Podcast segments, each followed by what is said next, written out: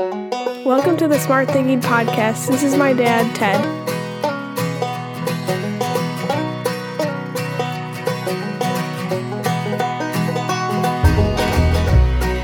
Welcome to the Smart Thinking Podcast. I'm your host, Ted Neitzke. This episode, I am having a conversation with my good friend Tim Hodges, Dr. Tim Hodges from the University of Nebraska and Gallup. And the reason I wanted to have this conversation was for two reasons. One, actually, kind of selfishly, because I wanted to talk to him a little bit about my learning a few months ago when I became a certified strengths coach through Gallup. See, I'm a big believer in the 34 strengths, your top five, your top 10, using them, being aware of them, advocating for yourself, being empathetic with others around their strengths, and building teams that can do their absolute best because you're focused on what they can do well when they lean into their strengths. This conversation kind of goes all over the place, like every time Tim and I talk, but it's really focusing on what are the different ways in which we can grow ourselves and others to be our, the best versions of ourselves so that we can be strong enough to use our strengths. Enjoy this conversation with me and Tim. And most importantly, listen, learn, grow forward so that you can run into the storms you're facing for others.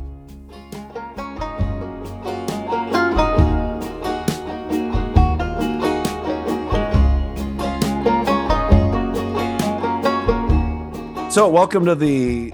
Uh, I was going to say the Strength Finder podcast. Take two. Take two. Here we go.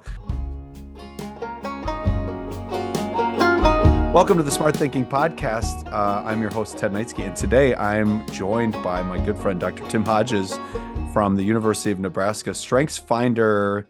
What is it? Institute, University? Strengths Global? Institute. Strengths Institute. And uh, Tim Tim has joined me a few times in Wisconsin at different functions, and we've gotten to know each other and grow a friendship. And I wanted to have him on today again just to have our annual conversation of what's going on in his world and what new research he has. So, Tim, welcome.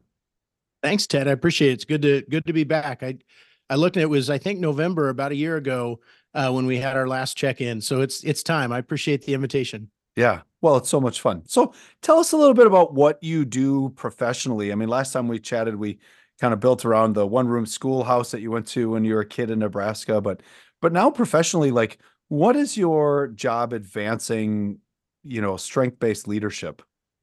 Yeah. Well, I, I had a 20 year full time career at Gallup right out of college, and that really led to um, kind of by accident. I wasn't looking for a job, but uh, circumstances arose and there was a need to have someone fill a faculty role at the University of Nebraska in the Clifton Strengths Institute. And the circumstances were their friend of mine was dealing with medical issues and I had offered to help out. So I jumped in as kind of an accidental professor, uh, got back to campus and really loved it. And uh, taught classes for a year, and then that kind of morphed into the full time position as executive director for the institute, and then also as a management professor. Um, still work with Gallup on a occasional basis, um, especially during the summer and other kind of quiet times on campus. But you know, uh, this uh, in just a few weeks here, we'll be celebrating what would have been Don Clifton's hundredth birthday. So, wow, hundred years ago, a guy was born on a sheep ranch in in Butte, Nebraska, and uh, you know, went and served in the military, had a great a great beginning to his career in terms of uh, service and education and things. But at at some point, kind of around the 1970s, he had this idea about studying what's right with people, uh, and started the company that became Gallup. And uh, so there's a lot that's happened in the years since then. But the work we do on campus at UNL uh, in the Clifton Strengths Institute is, in a lot of ways, kind of an extension of the work that Don started there when he was a when he was a student and a professor back in the 40s and 50s. That's wonderful. And yeah. what, what what types of courses and classes are you teaching at the university? Yeah. Well, we have a required introductory course called Introduction to Strengths that every student in the College of Business takes. So that's about a thousand students a year, uh, whether they like it or not. And some of them like it so much they take it twice because it's required. And if you don't pass the first time, you get to do it again. so I think they enjoy it more the first time. But uh, but no, it's it's really a, an the intent of that class is to help people transition successfully from high school to college or from whatever was happening before into the college of business and build their self-awareness and Um, with that course, they get two one-on-one coaching sessions with an upper class student that we've invested in.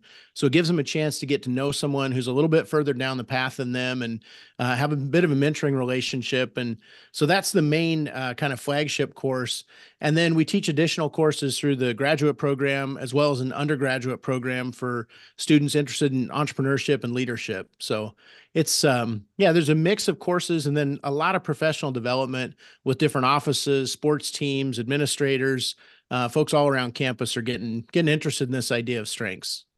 And and i think strengths is something that is so important because it's cross generational it um it helps build empathy. But i i mm-hmm. guess as a leader what i what i appreciate about you know the strengths finder and and the tools that come along with it is that it provides me a pathway to support you know others um, a- as leaders in their journey as buffaloes and then most importantly just as a person. And i love that you're doing it with 18 and 19 year olds as they're entering the university. Can you just tell us a little you know do you have any like quips or stories of, of kind of a, a young man or a young woman's kind of transition as they've learned to see what may have been viewed as deficits uh, in their in their K twelve education to assets as young adults?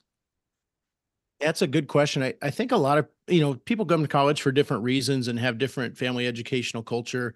Um, in the College of Business, we we it wouldn't be it's pretty common occurrence that a student would come in and say, I'm an accounting major. Why'd you choose accounting? Well, my dad's an accountant. Or maybe I'm a marketing major. Well, my mom's in marketing. And so a lot of times we choose our path based on what's familiar to us, which is often what our parents do. But in in many cases, students once they learn about who they are and what they how they're really naturally wired, what their potential or their talents are. It causes them to kind of look up and look around and see what other people do for a living. And uh, if we can catch them early, uh, and many of them obviously will stay in the in the desired field and, and they won't change their major and there's no identity crisis or anything. But for some of them, it gives them just a real clarity about, wow, I didn't even know that existed. And so that's our one of the things we're really intentional about is getting them out of the classroom go to the career fair. We bring interesting people into the classroom to help them understand what's the world of work really like and how might you fit into that? And and what you know where where does something in the world that's important to you and your natural capacity where those kind of lines cross? That's kind of a good indicator of a calling. And i think one of the things if people pay attention and you know for listeners who have not done their strength finder I think Tim will highly recommend it, as would I. Um, all the cool kids are 31 million and more. all the cool kids, yeah.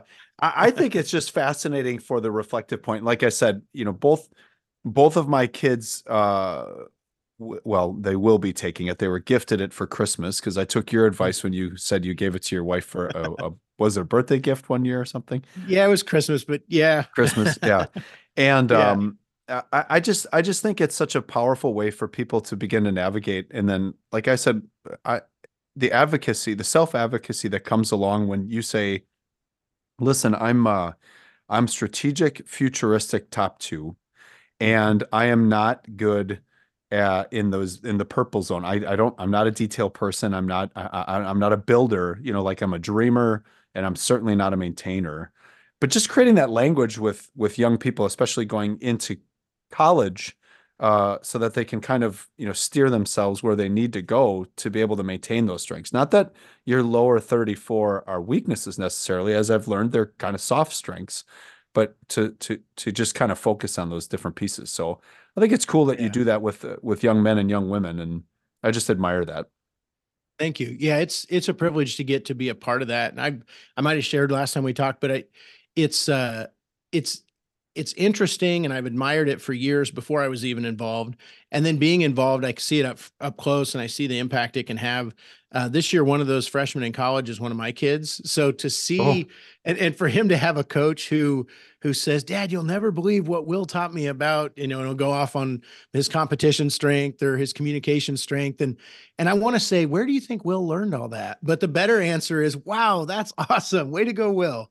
And so just to see from the parent standpoint, the conversations that are happening and to know that um, there's some positive input that's going into his life at that you know there's a tight window of time where there's a lot of identity formation that takes place and i i love that we can inject a good dose of of realism and strengths into that window Do you think that it's or, or not? Do you think? Tell me. Tell me how helpful it is for uh the the undergrads, the freshmen, to get coached by an upperclassman.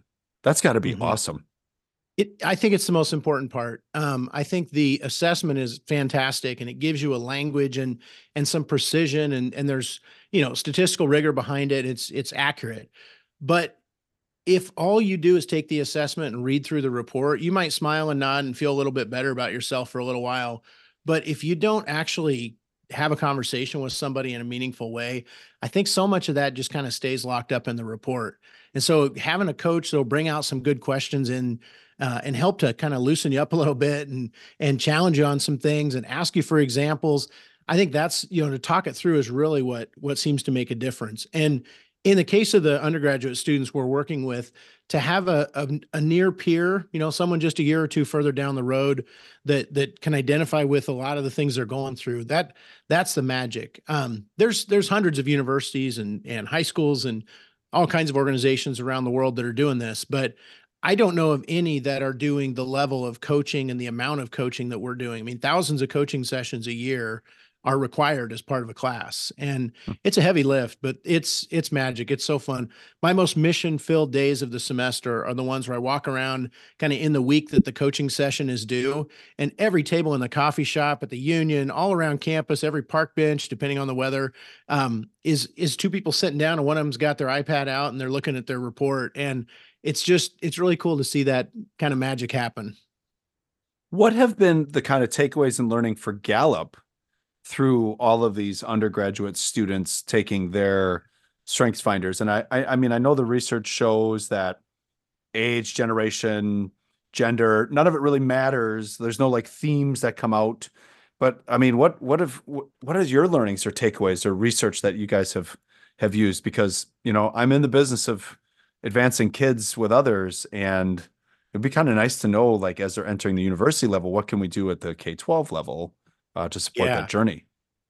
You know, I was around. I, I worked at Gallup. I started in 2000, and the the Strengths Quest book, which is the one where we introduce strengths to a higher ed audience, that came out just around that time. So I've been kind of around the whole time that this was going on, but I don't think we realized how quickly it would take off in higher education. Um, Gallup would say there's six or seven hundred thousand students who took the assessment in the last year. Hmm. And if you think if about in IPEDS or you know some of the databases, there's about two million first-time full-time college students that go to campus each year. So round numbers, we're talking about a, a fourth to a third of the college students in the country are probably getting exposed to strengths as part of their time on campus. So it's really taken off. And it is one of those things that's increasing at an increasing rate. I mean, there's more people each year in higher ed that have done that. So Gallup certainly learned a lot from that, both around kind of career exploration and building your confidence about how do you talk about your strengths in a job interview and because you know the question's coming you might as well have a good answer ready and it doesn't have to be gallup jargon but just to build a level of clarity and confidence and self-awareness those are all things that hiring managers are looking for um, uh, the biggest update around that is uh, just a few months ago gallup released a new version of the report the clifton strengths for students report and it's fantastic. You get your top five. There's action items about what you can do as a student to really apply those strengths. So it moves beyond, oh, that's really interesting to, wow, I've never thought about it that way. Maybe I should try that. And there's Hmm. even a couple worksheets or activities built into that report. So if a student is choosing their own adventure and doesn't have a coach or someone to walk through them, walk walk with them, um, there's some pretty good self exploration activities built in. So I think we've I think we've really kind of amped up the resources available around that. And that student one is what? Is that seventh grade through 12th grade or What- Yeah, so the there's two assessments total. One assessment is called the Clifton Strengths Explorer, and that one's really intended for middle school. We kind of say 10 to 14 year olds, or you could say, you know, sixth, seventh, eighth grade, maybe fifth graders if they're reading well and so on. That that assessment has 10 themes and you get or 10 or 12 themes and you get your top three. Uh, so it's a little less robust. It's a little more um, accessible for students at a developmental level that's a little bit different really anyone high school and above would take the same assessment. It's packaged in different ways. So the Clifton Strengths for students is the same assessment that you and I would have taken as adults. It's the same one you take if you buy a strengths based leadership book or a living your strengths book for a faith community or whatever. Um, so really the full assessment, there's 34 themes, takes you about 30 minutes, 25 minutes, and you get your top five, or you can get your full 34 report. So the the definitions, the core definitions are the same. The survey assessment items are the same, but the reporting is more role specific for some of those some of those key roles. So there's a there's a report about leaders, managers, salespeople, um, students. So yeah, there's there's several new deliverables that have come out in the in the recent years to really help apply those within your profession or within your calling in life. Yeah, I love that. I you know, I run student leadership trainings and academies and there's always a demand for like we want another one.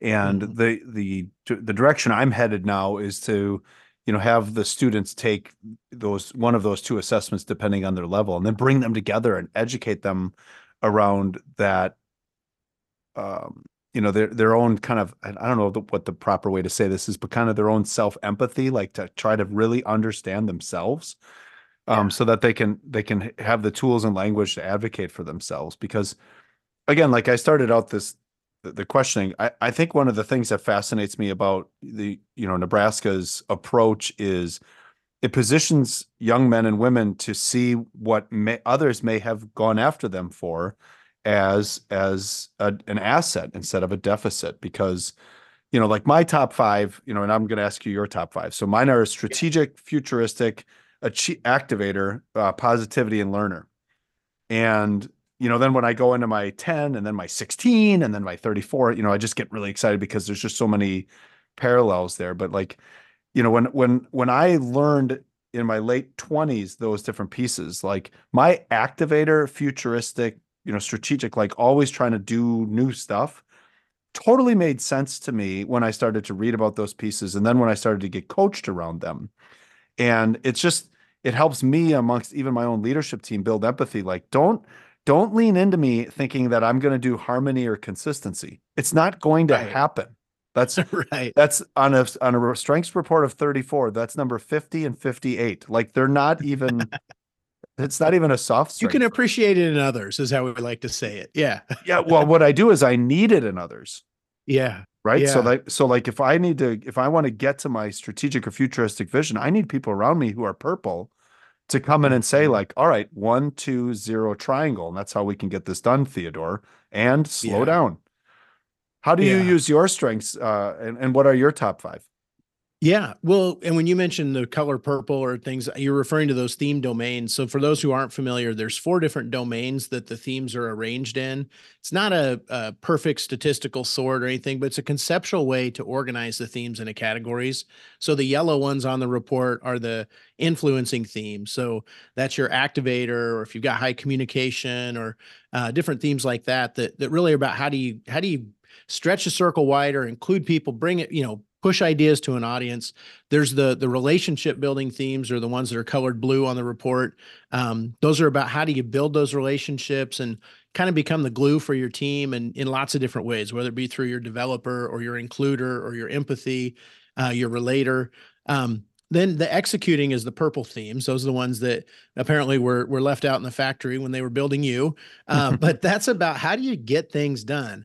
Now you obviously get things done. You have to, but you probably get things done by being curious about it and influencing other people and making a commitment to someone who matters to you and then following through on that commitment. But the the um, those executing themes, the achiever theme, and and uh, some of those are really about how do you just wake up and leave the cave and kill something and drag it home. You know, that accomplishment yep. that really fuels you. And then the the fourth category uh, are the green ones. Those are the strategic thinking themes. So that's the ideation, the uh, the intellection, uh, the futuristic. Some of those themes are really strategic. Is one of those. Uh, so how do you think about and process information? Um, some people have one of their top five in each of those domains and two of their themes in one. That's how the math works, right? Mm-hmm. There's one remainder one. Um, but then other people are real concentrated in one domain and and others are spread across two or three. There's no science that says it's better to be spread across or it's better to be concentrated in one domain. The science says it's better to know who you are and act like it.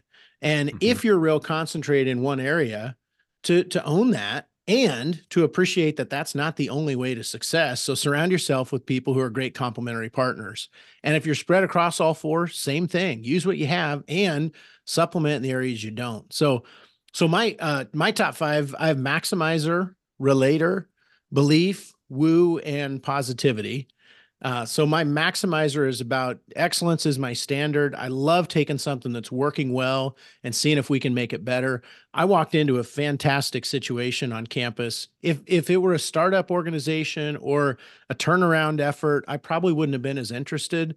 But the fact that it was in great shape and I saw ways we could make it even better, that was really attractive to my maximizer. Um, my belief talent really drives me in a lot of ways. That's that mission or purpose. Um, there's some things that I I appreciate that people are interested in. It's just not my thing. but if I can get if I can really get passionate about something, I've got another gear that that really that really drives me. Uh, woo and relator are both um, so woo is actually an influencing theme and then relator is a relationship building theme but they're both about people woo is about um, you know how many people can i meet? It's it's about the thrill of the campaign more than the office you know and so it's enjoying um it's enjoying just knocking on doors. My grandpa ran for county commissioner and i i still remember my cousin and i going to a trailer park and knocking on doors and and seeing how many business cards we could hand out and asking people to vote for our grandpa and all that. I love that kind of thing. I have no call reluctance. I don't get nervous around new people. I, I can't remember the last time i got nervous around a person because uh, it's just that's just kind of how I'm wired. Relator though says it's more introverted. Relators are are I need four or five people that are kind of my ride or die, as the kids say. You know, just the the people who know me really well, and when I'm with them, there's another another level of depth and trust and and care in that relationship and then positivity is is a theme that's about bringing energy to a situation and kind of stimulating thoughts and ideas and energy. And and uh, people don't fall asleep in my classes very often. Uh, i mm-hmm. keep things pretty lively. And if they do fall asleep that's good audience feedback that i need to you know pivot a little bit. But yeah. but uh, so those are my top five. And um, i've I've uh, I learned those top five uh, over 20 years, almost well, it'd be 25 years ago by now, uh, and I've been really trying to develop those ever since. So it's really really been a fun journey. I think one of the things that I love about your your five are you know you and I have two I have two of yours in my top 10 and po- I have positivity at four and you have it at five and I think that you know p- last year you and I were at the the Gallup um, uh, awards banquet for the uh, workplace uh, piece for the Q12, and yeah. Uh, without missing a beat, you just started ripping into me, and then I started ripping into you, and I'm like, "Hey, I got to go. I'll see you later." And the woman you were standing with was like, "What just happened?" And yeah. it's the positivity woo combination of two guys who just kind of know like where we stand, what we are, and that that's that's our you know weird love language of like, yeah, I'll see you later, punch, mm-hmm. punch, punch.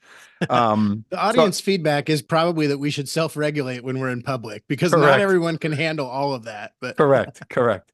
Um, but I have a question for you, Tim. With this, how do you use this with your teams? Like, how do you mm-hmm. when you when you onboard somebody new to your group or uh, mm-hmm. are, are introducing each other? Because I think one of the things that I love about Gallup's Strength Finder is it's kind of a cult right? It's like it's almost a secret Masonic handshake where people walk up and then they find out, oh, you know, you're five, and then, oh, yeah, yeah, what are you? What are you? And then yeah. immediately you go into like I, I can I now know how to navigate this person. So, you know, with your years of experience, literally being the expert on it, how how do you use it to support your team's onboarding, etc.? Yeah. Well, I mean, and I I've kind of got the deck stacked in my favor because Clifton Strengths is on the door. Uh, so I don't think anyone's surprised. It, but and obviously, people who are attracted to work with us are probably already at a basic level kind of aware of it. We've hired a couple of our alumni and things, but but I, I would say whether it's my organization or any, I mean, integrating it into the onboarding process is really good. Maybe even integrating it into the selection process as long as you promise not to hire somebody because of what the themes that they have. Mm-hmm. but if it gives them a level of self-awareness coming into that final interview i think it's great. But it's not it's not validated for selection purposes but self-awareness is a gift. And if you can go in and say here's what my top themes are and and what are yours if you're the hiring manager and how might we work together but the caution I would have, I was just in Atlanta with the school district a couple days ago, and um, they're they're doing some onboarding with um, with new employees, taking the assessment. But I cautioned them. I said, if you're going to give everybody a code when they get there, now they know you know those things about them, you need to be willing and ready to adjust your style accordingly.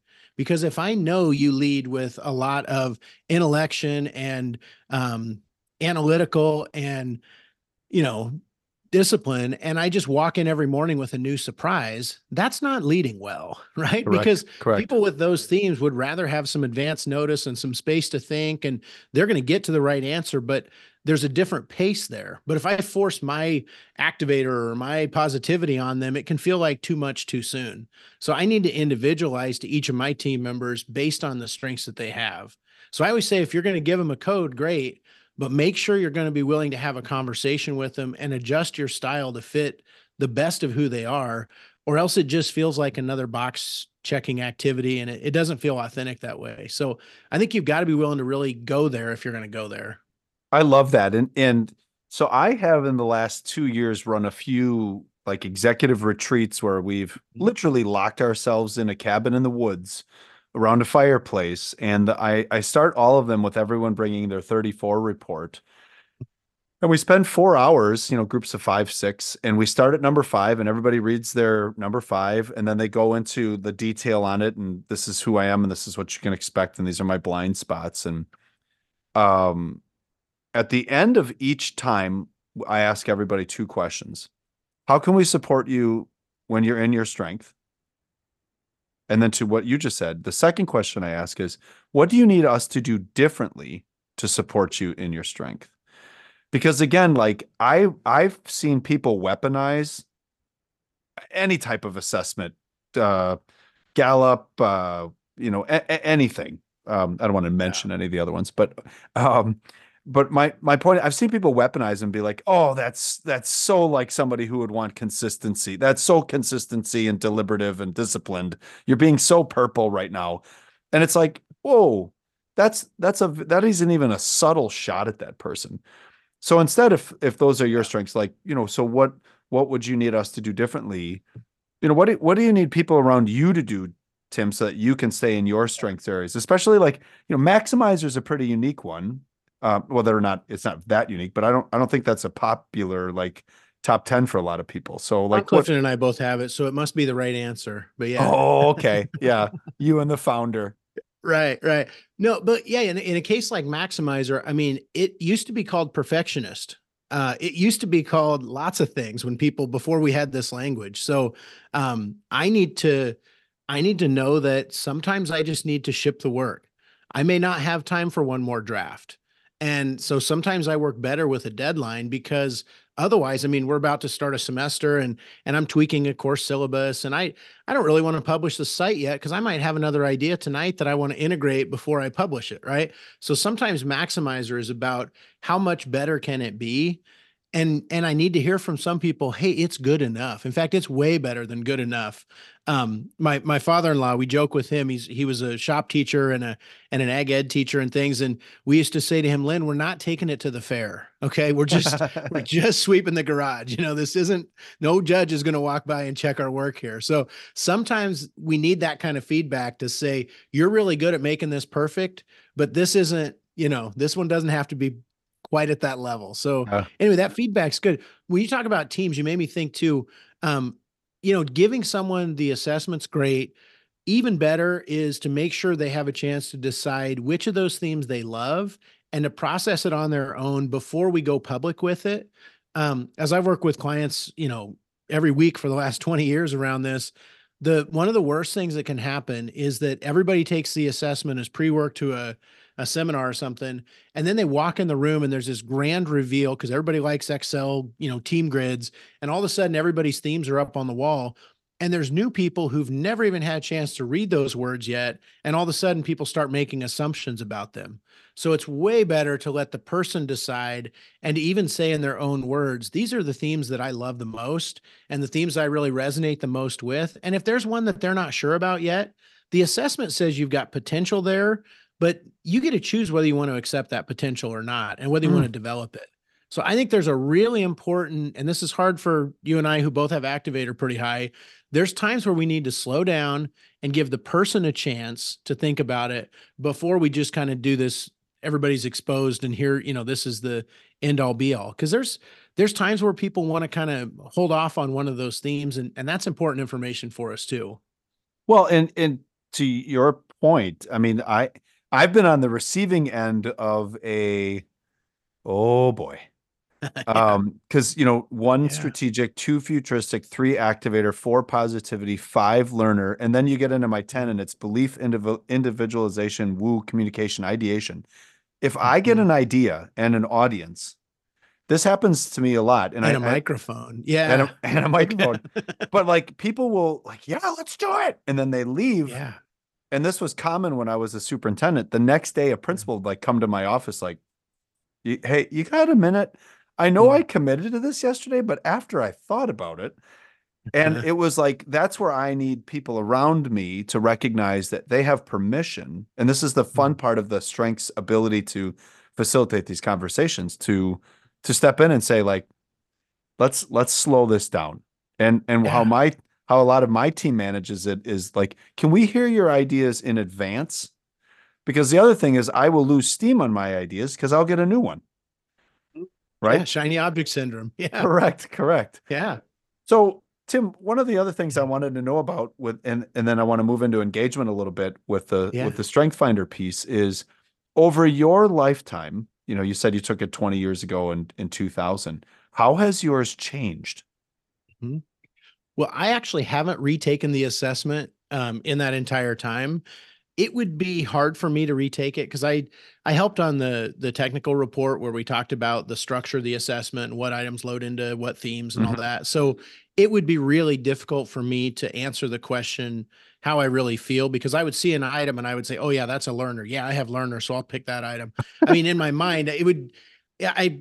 I mean, I, this sounds arrogant. I don't mean it that way, but I know too much to take the assessment you know, it's like if you designed the SAT or ACT, you you kind of know what the answers are already. So Yeah. so for me, it hasn't been a productive, you know, exercise. I don't think it would be to retake the assessment. But what I have done and what I really recommend when people say, should I retake it? We used to say you really don't need to, because statistically, it's got real high test retest reliability. Mhm. But people would say, well, I just want to know if it's changed. Well, that's fine. Go ahead. It's, you know, 20, 25 bucks for another code. If you're just curious, go take it again. That's fine. But for about the same money as buying another code, you can upgrade to your full 34. And I think that's a better use of the money and probably better developmentally. Because what really happens is it's not like we have five themes and then it falls off a cliff and we don't have any of the others. Right. I mean, most of us operate out of eight or 10 or 12 themes on a pretty consistent basis. And usually what happens when people take it multiple times, you know, their top 10 might change a little bit, but mostly they shuffle around.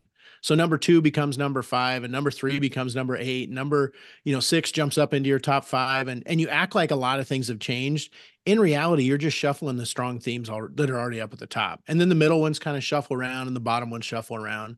But for me, developmentally, I mean, I'll go back and read through that full 34 report at least a couple times a year. I always do it Mhm. at the beginning of the year, like January, and then at the beginning of the semester as an educator, that's almost as much of a new year as January.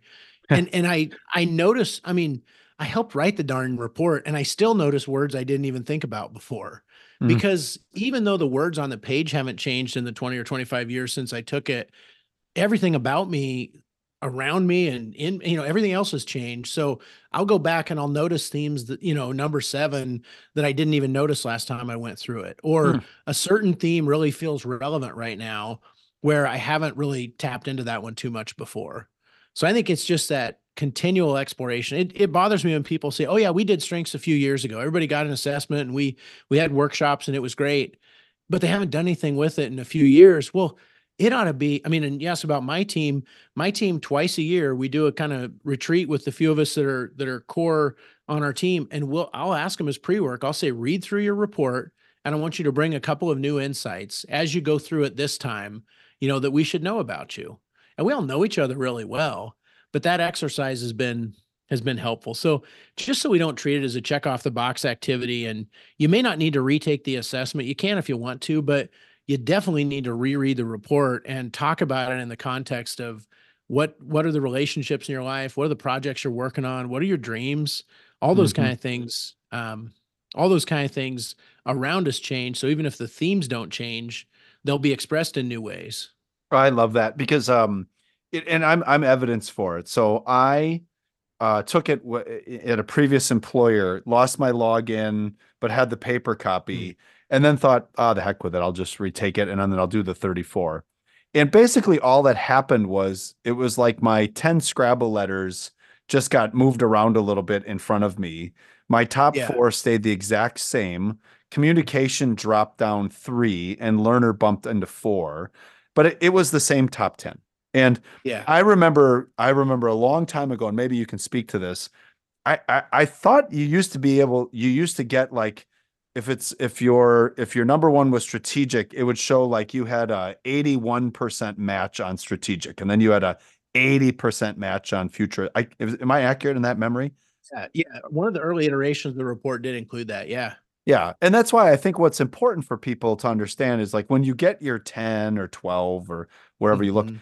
they could be very tight in Yeah. in in in alignment. And that's why I really like and I'm Yeah. stealing this or may I apply this? I think you paid for it. No, go ahead. no, no, but but you're you're like which one do you love? Like where do you find your heart Yeah. going to? Cuz I just finished my my certificate for Strength Finder coaching and Mm-hmm. training and um, there was a gentleman in there, a good friend of mine actually, who I, I kind of got to go in the training with us, Steve, and he had Arranger in his top five, and he really struggled with it. Like he he was actually actively like, I don't believe it. And then as we would get into the training around what an arranger was, he could start to see himself in it. And it was just interesting because I like your language of like, which ones do you love? You don't, if you don't see your, if you don't see the strength in yourself, then look, geez Louise, don't spend any time on it. Focus on what it, so I, I really like that perspective. We we've kind of subtly included new language in the reporting instead of just talking about top five all the time. For people who have their full 34 report, we'll say, what are your best five? I mean, I think five's still a good number, but you might choose your number one, three, five, six, and nine as your best five themes. You know, Mhm. so it's more which ones do you want to use than which ones did an assessment say that you have. I mean, obviously the assessment's valid and a great, you know, great resource, but you get to decide what you're going to do next, not Gallup, not the assessment. So I think there's more agency if you have a, I mean, obviously you already chose them. You're the one who filled out the assessment, but if you then choose which of these themes do I want to apply in this situation, I think, I think that's where there's the win. And that's where they're having a good coach involved is helpful because if communication is your number 29 theme and you say, well, I want to use my communication in this situation, a, a coach who's solid on the theory would would say, well, you need to get to the outcome of communicating effectively, but let's think about which ones of your themes can help you get there. Because Mhm. there's probably a real faint pulse in your communication talent, but it's pretty far down on the list. Don't try to do that. And it's this meant this temptation to be well-rounded and well, if it's at the bottom of the report, if I just try hard enough, I can probably have it. Mm. Yeah, maybe, but boy, you'll waste a lot of time in the process. What could you use instead? You know, And what's I- up at the top? Yeah. That's why I like the idea of kind of leaning into others. Because if I want to, you know, like like you said, if it, it, take communication, well, let's stick with that one. If that's in the middle of my mm-hmm. report, I'm probably okay at it. But if I can mm-hmm. lean into somebody who's like, "Hey, what, what your communication is two for you. Help Yeah. me understand this, or what what should I do?" And then and, and seeking out that coaching amongst the other people with their strengths, and that's that's one of my huge takeaways. So my next question for you is this. We have in my organization committed to becoming a strengths uh a a strengths-based uh employee group, a strengths-based organization. So Yeah. we are at 90 we're at the 91st percentile for Q12 this year. We're Yeah, very proud of that. Yeah, we're very proud of Yeah. that. Thank you. But it keeps me up at night. And what keeps Mhm. me up at night is like when you reach that level of engagement where only 9% of the world is more engaged than you, which actually isn't even true. Hmm. How do you sustain that? And our next iteration is we're going to quarterly coach around our strengths. We already do one-on-one coaching every month, but now we're going to do four time a year getting into your strengths. We've invested into 14 people out of our 200 employees to get strengths training. What advice would you have for organizations that that that are that want to go on the strengths journey with their employees, their students, staff to implement so that you actually get the most out of the opportunity to have your strengths come full circle and be the core focus? I love that question. My maximizer loves to think, how can you get to the 95th percentile? How can we, you know, Oh, keep keep bouncing just to squeeze a little more? Um, I think there's two things to to start with. One is you can be a really strong organizational culture, and that's awesome for the people on the inside, and it can be really weird to join that. So you've got to be really Hmm. intentional about how do you onboard a new employee to that culture so that they don't feel like it's a cult, right? right. and and so that they understand you know because sometimes the the language of strengths you know we use words like woo and activator and relator and and and people are like what is that what are you even talking about you know so we've got to make sure we're welcoming people in layman's terms right and giving them time to own who they are and and not like putting their top five on their name tag and then as they meet every new employee the first day on the job they're being analyzed. You know that can be really intimidating. So yeah. Oh, yeah. anyway that's one thought. Just as you as you think about sustaining a, a strong culture um, obviously you got to be really intentional about choosing people who fit but ease them into it. You know don't don't fire hose them on the first day or it can it can cause a good person to not come back on their second day. So that that'd be one thing the other and i know you've got a lot of hr leaders that listen to this podcast and they're going to cringe or or want to listen to this on 2x speed because they don't want to hear it but I'm, I'm mostly joking um, on my team twice a year we go through our physical printed job description and I ask them three questions. I say, is there anything on this job description that's unclear? Is there anything in this job description that you aren't doing or don't feel like you do very well? And is there anything that you do that's not included in this job description? And it doesn't mean we have to formally update the job description, you know, twice a year, but it gives us a chance in the context. And this is right after they've read through their strengths report and shared about that. I mean, people have this incredible desire to grow within a role. And we assume retention means we got to promote everybody or else they're going to probably leave. Some people want to be experts within the role Mhm. and really helping them grow up through that. So, one way to do that is to make some small tweaks, you know, just a tactical example. We moved the the the role of who approves timesheets from one team member to another. We put it there last year because somebody already knew how to do it and it was quicker that way but it's really not connected to her work. So we that's a role that we switched from someone to someone else. In another case it was that they were going to assist in event planning but in reality they're pretty much the event planner so we're just calling it that now. Those are subtle tweaks and it doesn't mean you have to apply for another job or whatever but just to say knowing who you are and and knowing how you want to grow um you know how can we make sure we're making tweaks along the way? The other question i ask is i'll say you know what do you want to be doing five years from now? And to really encourage them to think about that career path. Now some people don't want to ask that because or they don't want to answer that because what if five years from now i want to be doing something else? Look i want to know that now. Maybe you want to stay here for three more years but in you know when your kids graduate you're probably going to relocate and you're going to do something else or whatever. Let's know that now and help you finish well Mhm. or maybe the reason you want to leave is because you don't think you're going to get to do fill in the blank. Well, maybe we can find a way to trend in that direction. So I always like, and your futuristic would love that. But I always like to think, what what direction are we headed? I tell I tell my team all the time, I want to be able to to take a step back from our role and kind of look at it every once in a while and and make sure that you've grown in the in the last you know six months last year and that the organization's getting better and if at any point your need to grow passes what we can offer then we got to address that and help you go somewhere else and if at any point we're growing more than what you can perform then we're going to have to have that conversation but as often as we can keep those two paths in parallel that's a win for everybody involved Oh, I think that is fantastic. And again, it's that application. And Mhm. and then like what are what is your reaction or response to the idea of quarterly sitting down and having that opportunity to have uh you know a colleague? Because I, I really liked I like what did you say a near student or a near aged kid? Near like, peer yeah near peer yeah, oh Yeah. god. Rhyming and alliteration. Or no not right alliteration. but uh, what what do you what advice would you give organizations that are moving in that direction where they're they're investing in that specific coaching around? Because I like your Yeah. reflective questions. Uh, Mhm. We're gonna we're gonna use those. But but Mhm. like what what other advice would you have for that that experience Yeah. or, or that process?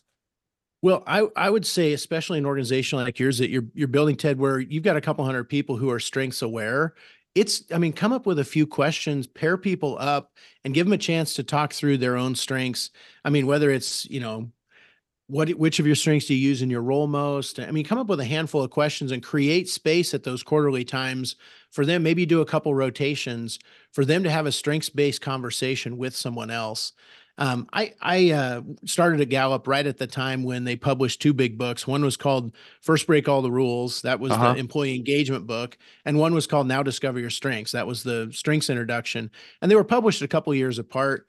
I think a win going back. Uh, we would have sold less books if I were in charge, but that would have been one book. The idea originally was coaches will be great at the strengths part, managers will be great at the engagement part. I think the win is managers are great at the coaching and engagement part and mm. to integrate that in. So the more you can create people's capacity to have coaching conversations with each other, even if you're not in the room or their manager's not, you know, so it's not just this top down, you can't talk about strengths unless you got a coach. You're creating the capacity to have those conversations anyway. And that's when you'll know you've really become a strengths based organization is when it's happening organically, even when it's not on the agenda you know, and people yeah. are having these meaningful conversations and you overhear things. It's like, okay, that was good. Yeah. One of my things that I, I've really started to evolve in, and, and I want to hear your response to this is whenever we have organizational conflict between a couple of leaders, one of the things I do is I step mm-hmm. back and I go back and look at what their strengths are. And I see these mm-hmm. very interesting thematic pinch points of of people who are detail orientated, analytical, and then people who are kind of dreamers, sitting in a room with somebody who's more relationship based. And what I what I've now started, it, it's almost like I've got a whole new worldview because I see like someone who's really strong with relationships, advocating for like the emotions and the feelings and the and the and the overall, you know, they're kind of the heart driven leader. And then I've got someone over there going, but we have to do this and it's going to save money. And and I'll stop him and I'll be like, first of all, I just want to recognize I am loving this conflict because we're all operating from our strengths.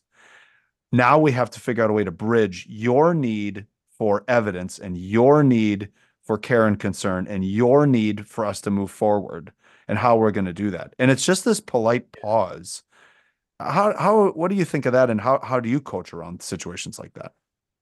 You know, I, I love when there's a little bit of conflict because that means we trust each other enough to be real you've got to really worry about a culture if people act like everything's okay all the time and aren't willing to actually go there. So I've I heard somebody say uh, a while back if uh, if two of you are arguing, one of you has your back to the customer. so if we if we get too much conflict, we're probably losing sight of the uh, and it's almost like physically you know we're trying to work through this big project you know we're planning the summer retreat and we're trying to figure out who does what best and and there's conflict going on if the conflict ends up being one employee arguing with another employee because you're doing it wrong, that's probably not real productive. But if you physically kind of like stand shoulder to shoulder looking at the problem and figure out what can I use, what can you use, how can we get there, then then it's us working against the problem, mm-hmm. not you know us against each other. So sometimes it's a physical you know, just even a physical posture of how do you set up the room and, you know, put the two people who are in conflict right next to each other. Don't put them across from each other. They'll sit there and glare at each other the whole meeting, mm-hmm. but set yeah. them next to each other. And, you know, then they're staring at the problem together and little things like that can, can matter. But I, I appreciate when there's trust uh, enough to be able to say what you really think. And the old improv line, yes, and right. Yeah, right. Not, right. we don't, we don't have to choose which option. We can probably do both. How do we, how do we get there? Yeah, in the Midwest, there's this great no yeah buts. Like people say, yeah, but you know, I think uh-huh. that's a good idea. Yeah, but I was in a uh-huh. meeting a couple weeks ago, and somebody said We're, one of our new norms is no yeah buts. And there was a guy there from great. New York, and he was like, "What in the hell are you talking about?" Um, all right, I want to transition here for the last couple minutes and and hear from you.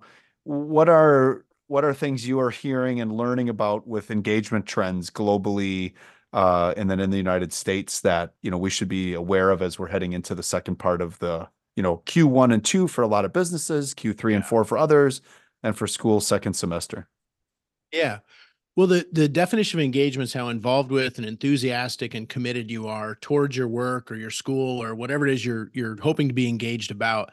Um, and Gallup's got 12 famous questions that you can find easily online, learn more about that But when we look at the data, there's engaged, not engaged, and actively disengaged employees. The the stats behind the the algorithm behind those 12 questions kind of helps people get into the one of those categories the numbers haven't changed a lot. So when you ask about trends, roughly a third of U.S. employees are engaged at work.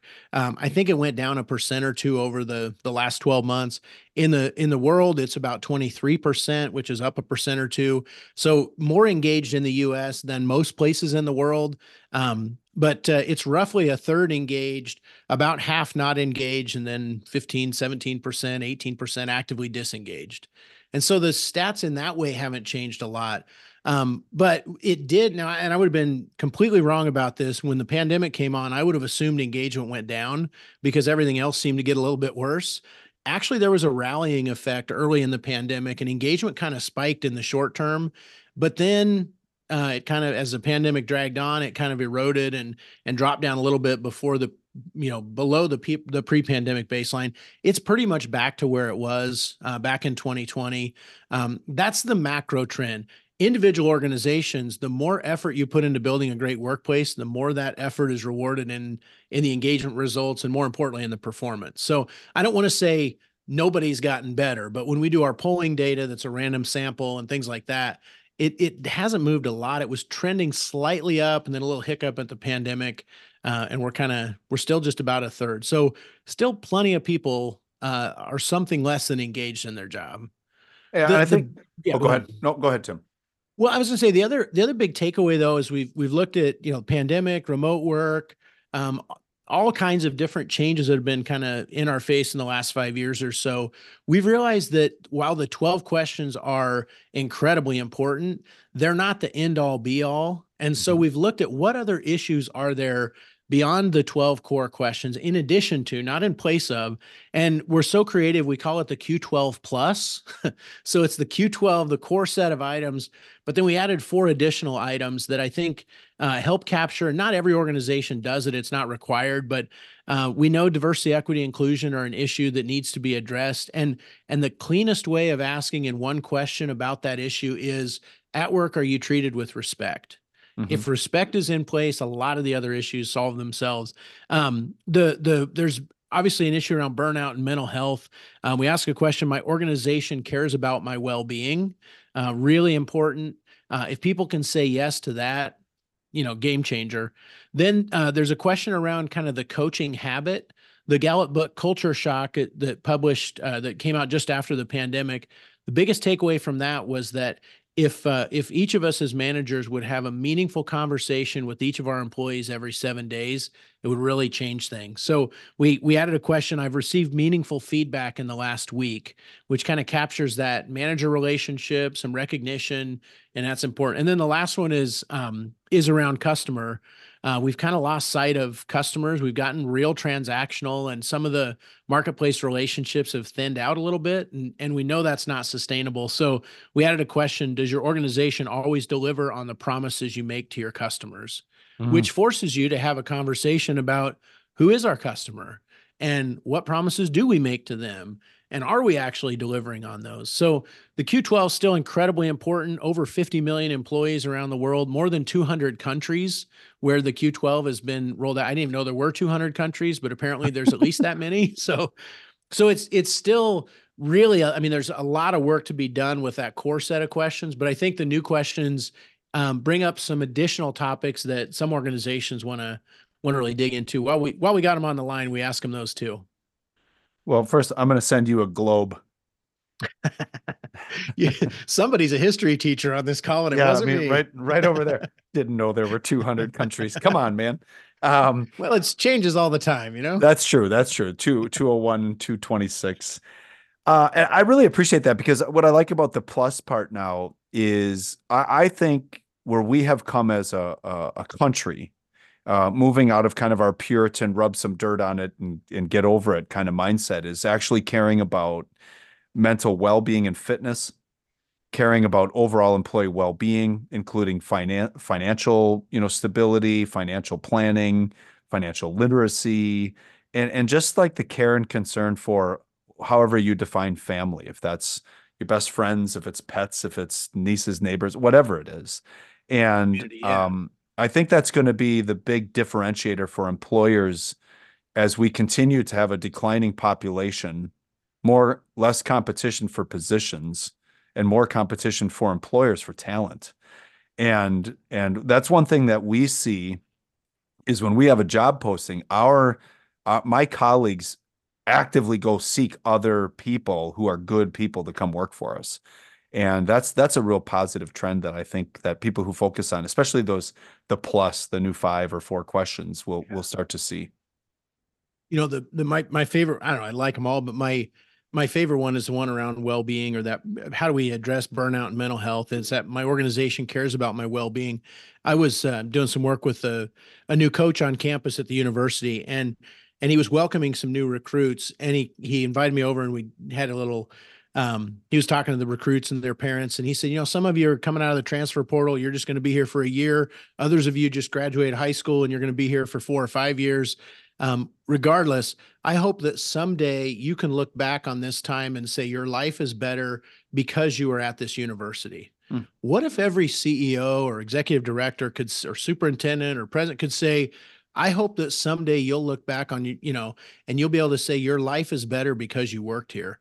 I think that's kind of the pinnacle of well-being that um that maybe maybe more organizational leaders could strive to so then, then people aren't treated as a commodity but you know we've got we create a workplace where we're investing in people and helping them be be taken care of of course they're going to be better employees more productive and and those things are going to work themselves out but uh, if your motivation is to help the person grow and and have experiences that someday they'll look back on, we're all going to leave the organization at some point. But if you leave with a good taste in your mouth, you're going to be a brand ambassador, say good things in the community, and and that employment brand is carried with you throughout the rest of your life beyond your career. So I, I, think there's a ton of potential there that we we're just scratching the surface on, and we do a whole podcast about well-being sometime. But I think there's, and I'm I'm not the only expert about it. I mean, I've I've studied a lot, but um, there's there's another another level of organizational performance there if we if we're willing to go there. Well, and I think it ties mm-hmm. into where we started our conversation, where if we ignore the strengths of those that we mm. bring on board, we force them into positions like, you know, what are you doing uh, that's not in your job description and that you might not care to do, like your reflection question there. And then you're pushing people into active disengagement, which then leads to burnout, anxiety, mental mental you know kind of like you know that cognitive instability yeah i, I don't want to be that person and you know and okay. i don't i don't think there's a lot of people who necessarily know they are uh, i hope there aren't maniacal people out there intentionally but i think the growth that like your institute can uh, offer and then paying attention to the q12 that just yeah. builds just a totally different mindset and direction of leadership it definitely does. And I, you know, it's a longer term. Some people are nervous. So well, I don't want to ask if you want to stay here for five years because what if you say no? They're thinking about it already anyway. You know, got to be willing to go there. Or what if you're really going through something hard? Well, I don't want to have an emotional conversation with one of my employees. You'd rather have them stuff it? Do you think that's going to cause things to get better? You know, so I'm not qualified to have every conversation, but on my best days, I care enough to say, you know, I'm willing to go there with you. And if I'm not the right person to talk to, let's find who is so that we can help address this challenge. Because look, I'm having challenges too. Everybody's going through something. There's a there's a graphic I saw the other day that is this big pie chart, and it's like the label on the pie is uh, you know, someone's experience, and then there's a little dot that says how much you know about their experience, right? Right, right. I mean, if we really care about our employees enough to be curious and and and don't violate a bunch of boundaries and be weird about it, but just kind of get to know family and interests and things like that.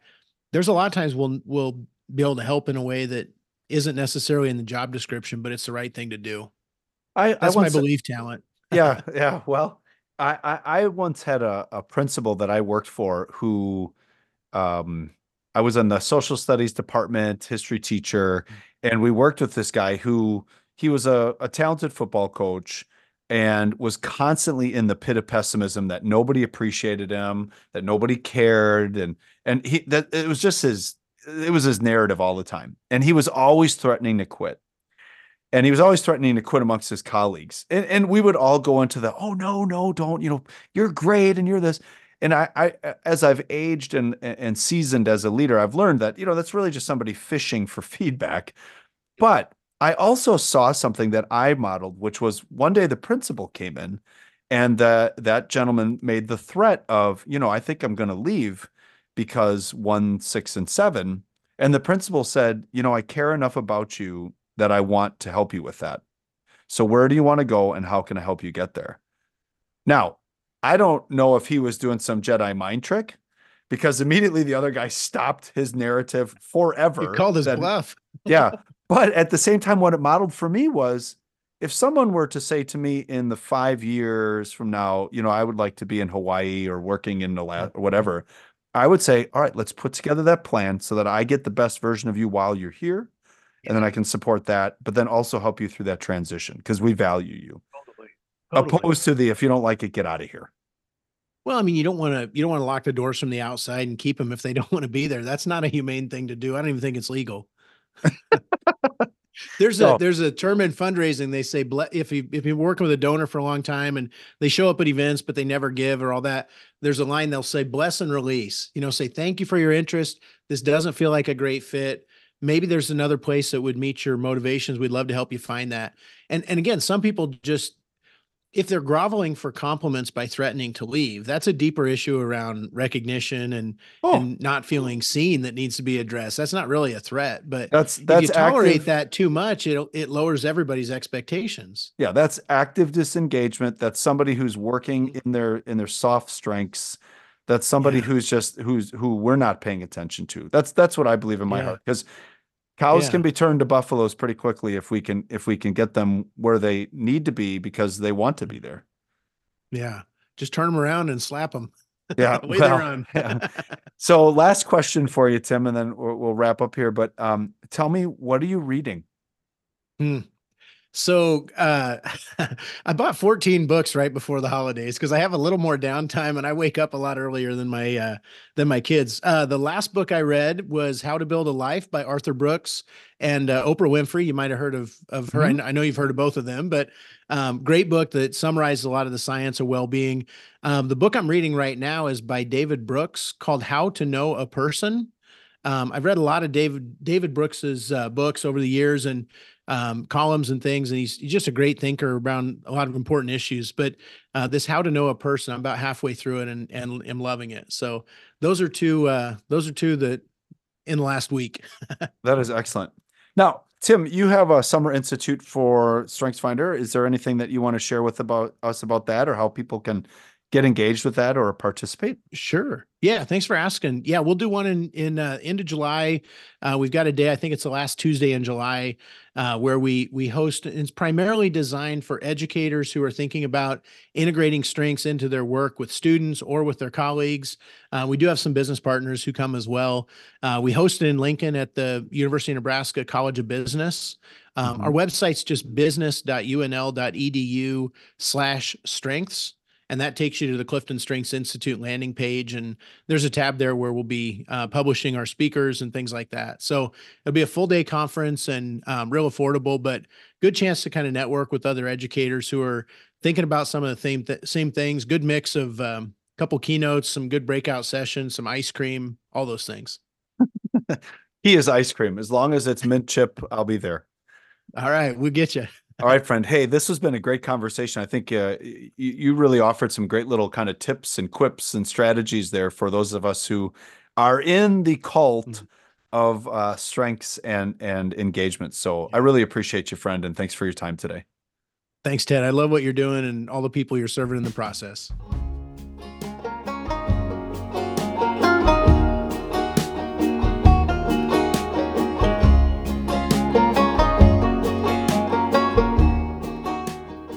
So let's do some smart thinking. What are some ways that you can apply your strengths in order to support others to grow stronger? List two different ways that you can apply your learning from Tim today. And finally, describe ways in which you can lean into what you know about yourself to grow stronger for others. That's it. That's the Smart Thinking Podcast. Hey, as always, thank you for listening. And please make sure to share this episode with others who are interested in the strength journey or wondering about the strength journey or just need to hear two people talk about the different ways in which we need to lean into what we are good at in order to be the best versions of ourselves. And finally, thank you to the Well Pennies for their great music and all the different ways in which they support us. So please make sure to follow them on whatever social media platform you listen to music on. All right, as we close out here, I want to ask you to stretch yourself a little bit.